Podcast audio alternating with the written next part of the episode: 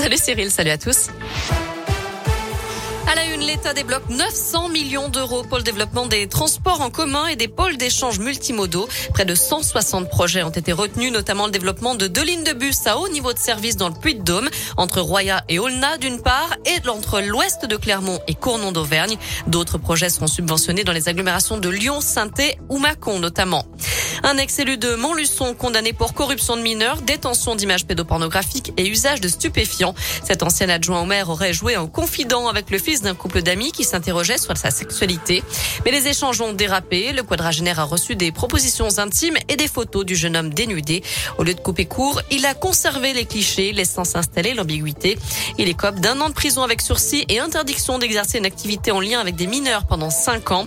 Son nom été inscrit au fichier des auteurs d'infractions sexuelles. Elle porte plainte. Une passagère du TER Lyon-Bourg lundi soir a filmé un individu en train de se caresser le sexe par-dessus ses vêtements durant de longues minutes au regard des autres passagers. L'homme en question a été entendu en audition libre. Il a reconnu les faits. Il n'a pas été mis en cause pour exhibition sexuelle, mais bien pour agression sexuelle. Âgé de 25 ans, il a finalement été convoqué devant le délégué du procureur pour un rappel à la loi. C'était il y a dix ans, jour pour jour. Deux infirmières stéphanoises, Catherine et Valérie, étaient victimes d'un grave accident alors qu'elles manifestaient à Lyon. Un mouvement de foule les avait fait chuter de 5 mètres 60 dans une fosse. L'une d'elles se trouve aujourd'hui en fauteuil roulant et dix ans plus tard, les procédures judiciaires lancées ne sont toujours pas terminées. Dans le reste de l'actu, les obsèques de Bernard Tapie ce matin à Paris. L'homme d'affaires, ancien patron de l'OM et ministre de la ville, sera inhumé ensuite à Marseille. Une chapelle ardente sera ouverte demain au stade Vélodrome. Les suites justement de l'affaire de l'arbitrage controversé Bernard Tapie Crédit Lyonnais. La cour d'appel qui devait se prononcer aujourd'hui reporte sa décision au 24 novembre. Les poursuites pénales sont donc annulées pour Bernard Tapie après son décès, mais la justice doit encore trancher sur le sort de plusieurs autres prévenus, dont Stéphane Richard, le PDG d'Orange.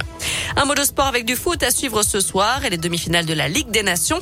Italie-Espagne, coup d'envoi à 20h45 et puis la France affrontera la Belgique demain à Turin.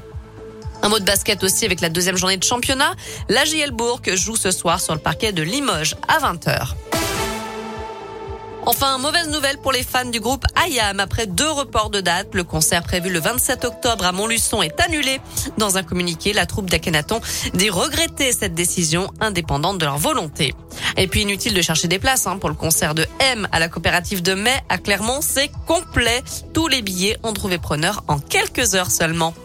Voilà, vous savez tout pour l'essentiel de l'actu. Jette un œil à la météo. Alors, on a eu des nuages, on a eu de la pluie, on a maintenant du soleil. Et oui, c'est un pot pourri cet après-midi. Alternance de nuages et d'éclaircies, vous l'aurez compris. Et les températures varient entre 13 et 16 degrés pour les maximales dans la région. À plus tard.